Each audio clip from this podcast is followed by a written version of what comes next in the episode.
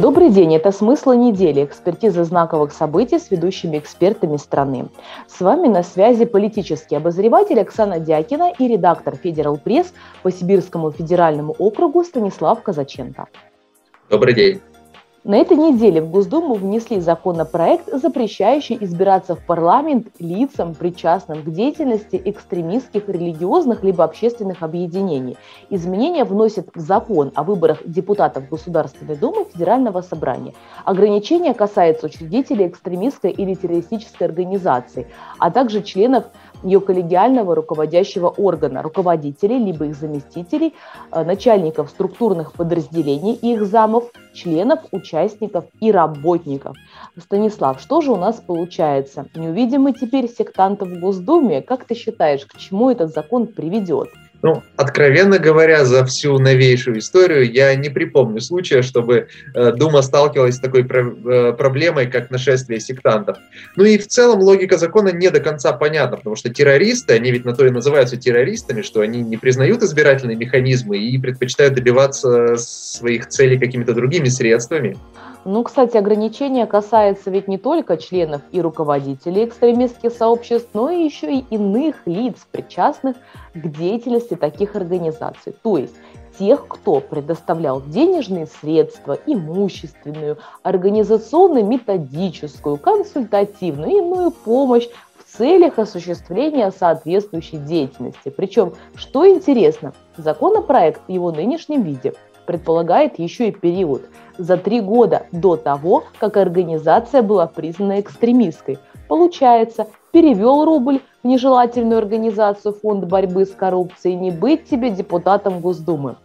Как ты считаешь, Станислав, может ли это отразиться на нынешней политической системе и на парламентских партиях? Э, насколько я знаю, вот как раз именно к этой норме у юристов особенно много вопросов есть. А, потому что ведь согласно действующим, действующим сейчас правилам закон обратной силы не имеет. Соответственно, если организация на момент э, твоего пожертвования не была признана экстремистской, то как э, тебя за это можно наказывать и как можно привлекать тебя к ответственности? А если ты переводишь деньги э, какой-то уже признанной экстремистской организации, то, наверное, невозможность избраться в Думу – это ну, не самая большая проблема, с которой предстоит тебе столкнуться. Ну и другая тема недели. Сибирский федеральный округ до сих пор остается без полномочного представителя. Причем э, предыдущий полпред Сергей Меняйлов в начале апреля занял должность в Рио губернатора Северной Осетии. Станислав, как ты считаешь, почему затягивается назначение?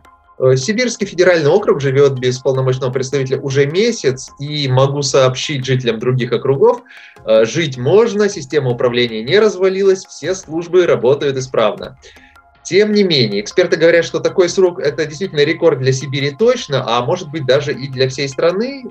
Первое время основным кандидатом в полпреды считался красноярский губернатор Александр Ус, но вскоре он сам опроверг а, такую перспективу. А самые последние слухи – это возможное назначение на этот пост а, губернатора Кузбасса Сергея Цивилева, причем произойти оно может в самое ближайшее время.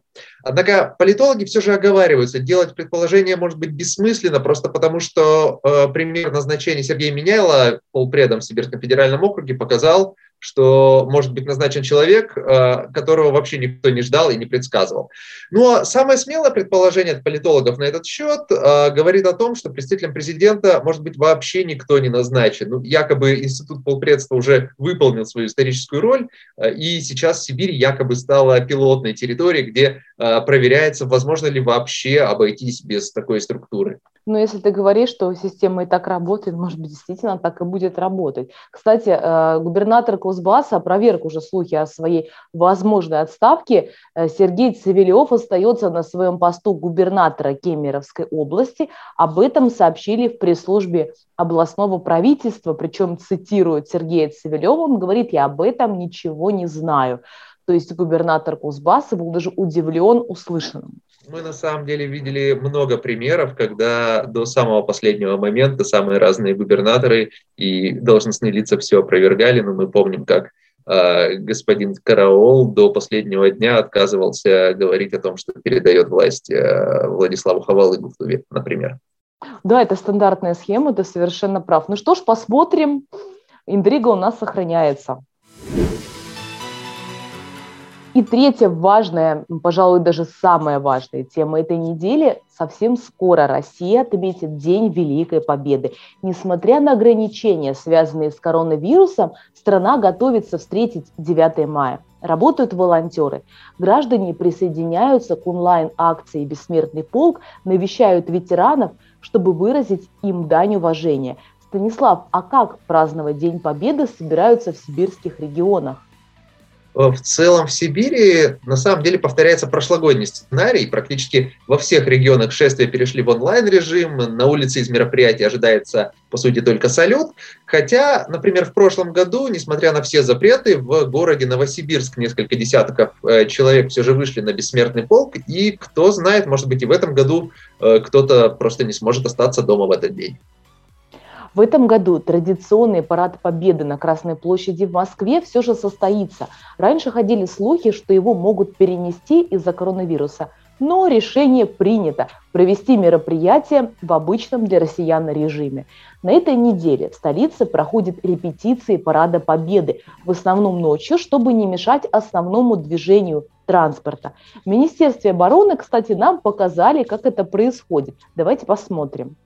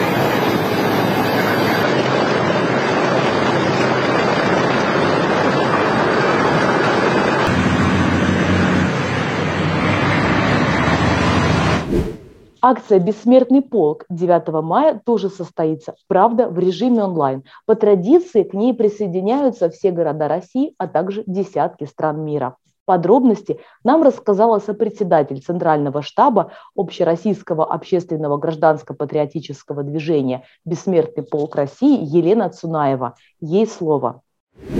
Лина Моисеевна, а, вот вопрос такой, а, в чем особенности проведения акции «Бессмертный полк» в этом году? Ну, к сожалению, в этом году мы тоже останавливаемся на проведении онлайн-формата. Наша организация, которая выступает одним из э, ну, сопроводителей таких, что называется, самих массовых шествий, как именно заказчик, организатор технический, мы не взяли на себя эту ответственность э, в связи с теми ограничениями, которые выдвинул Роспотребнадзор, поэтому остановились на онлайн-формате.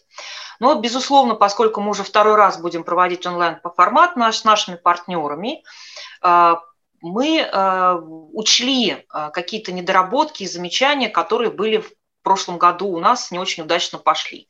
Ну, во-первых, в этом году подать заявку можно то же самое через все соцсети, в том числе это Контакт, Одноклассники, Facebook, а, Банк памяти, который является ресурсом Сбербанк, мини-приложение во всех вот э, этих соцсетях, и плюс еще на сайте Полк.рф.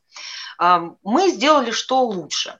Ну, первое, в прошлом году, когда через соцсети подавали заявки, там были проблемы у многих с аватарками. Они не совсем были уместны, э, поскольку автоматически прикреплялись к фотографиям, не совсем были уместны для шествие «Бессмертный полк». Ну, люди там свои какие-то смешные иногда в Антарктиде делали и так далее. В этом году при подаче заявки нет такой привязки, и вы можете э, к фотографиям своих близких, которые размещаете в заявке, прикрепить любую свою фотографию, которую считаете уместным, вот как вы будете выглядеть в этом шествии. А вторая история. В одной заявке теперь можно прикрепить до 15, если не ошибаюсь, фотографий.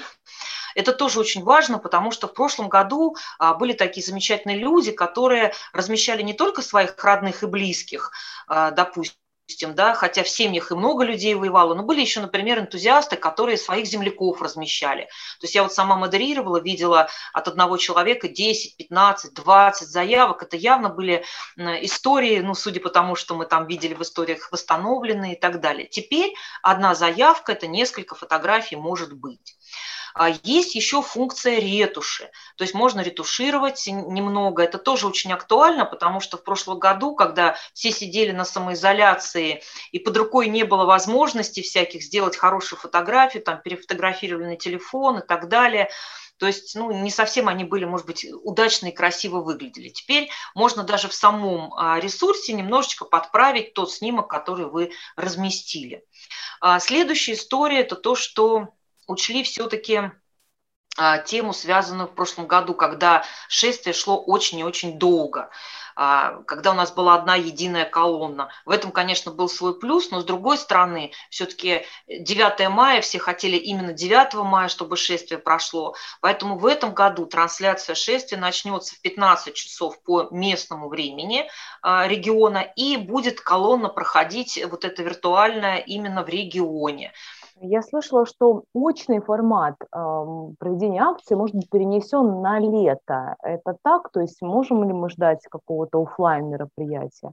А мы э, все-таки, как и в прошлом году, мы тоже надеялись, что у нас будет очная э, история. В этом году тоже мы обозначили дату э, очень близкую по духу шествия 9 мая. Это 24 июня, когда годовщина прохождения знаменитого исторического парада по Красной площади, когда наши победители шли в одном строю, несли наши знамена фронтов и так далее. Мы себе ставим такую э, дату, если ситуация будет позволять, то мы бы хотели, чтобы очное шествие а, прошло именно вот приурочено к этой годовщине Парада Победы знаменитого исторического. В каких-то регионах возможен офлайн формат, либо сейчас все регионы, по вашим данным, вот будут проводить бессмертный полк именно в режиме онлайн 9 мая? Ну, Поскольку идея самой акции – это единовременное прохождение 9 мая по всей стране, то нет, э, решили, что раз не получается во всей, потому что ситуация везде разная, то будут везде онлайн-формат. Я слышала, что в Москве какие-то, возможно, другие офлайн мероприятия, там парад Победы 9 мая, может быть, какие-то еще планируются мероприятия, кроме бессмертного полка, где люди могли бы поучаствовать? На самом деле, вы правы, э, ситуация все-таки у нас с пандемией полегче, хотя окончательно мы ее не победили. Поэтому достаточно много мероприятий планируется не только в Москве, но и в регионах. Будут отдельные, э, ну, с учетом всех ограничений, отдельные э, анонсы всяких мероприятий. У нас вот 8 мая, например, мы будем проводить э, такое награждение победителей проекта «Знаменосцы Победы» э, и конкурса сочинений «Правнуки победителей». Это состоится в нашем любимом музее Победы. Э, будут у нас там гости наши, артисты, которые входят в оргкомитеты, в жюри, и мы там будем поздравлять, будет концерт. То есть, ну, это вот только наша организация. А так очень многие организации предполагают, делать. И из регионов тоже у нас поступает информация. Так, например, в Свердловской области проведут, э, планируют вместе с ветеранами такие встречи, пикники провести. Это ветераны, узники, блокадники, э, вместе с ребятами у костра за такой костровым чаем э, покушать, концерт под открытым небом. В Новгородской области пройдет автопробег, например, «Салют Победы». В Тверской области тоже такое спортивное мероприятие «Забег Победы», которое приурочено к 76-й годовщине. То есть э, достаточно много всяких разных добрых, хороших мероприятий, ну, с учетом тех ограничений, которые как бы предполагаются. Сейчас в Европе у нас продолжается жесткий режим самоизоляции из-за ситуации с коронавирусом. При этом мы помним, что в предыдущие годы и страны Европы, и, ну и не только, активно подключались к акции «Бессмертный полк». Как обстоит ситуация в этом году? В каких странах планируются акции, в каких нет, где-то может быть офлайн, где-то онлайн. Вот расскажите об этом поподробнее, пожалуйста очень много чего интересного планируется. На самом деле, действительно, вот эта наша история с бессмертным полком, шествием, она завоевала сердца и души наших соотечественников и даже э, наших союзников по антигитлеровской коалиции во всех странах. И начиная там с 2013 года уже э, были поддержки в таких государствах, как, например, Израиль и Казахстан. Сейчас у нас есть международная площадка бессмертного полка, она онлайн такая, я являюсь ее участником, то есть есть подписана на эту международную площадку, а, она объединяет наших соотечественников, которые взяли на себя такие вот неформальные функции координаторов а, шествия «Бессмертный полк», и это 106 стран. А, представьте себе, и одновременно да. сейчас очень активно на этой площадке проходит общение, коллеги и соратники наши делятся и новостями, и планами на 9 мая. А, вы, к сожалению, вы совершенно правы, многие государства продолжают ограничения, поэтому э, планируется много мероприятий и на площадках Zoom, и на площадках э, непосредственно онлайн.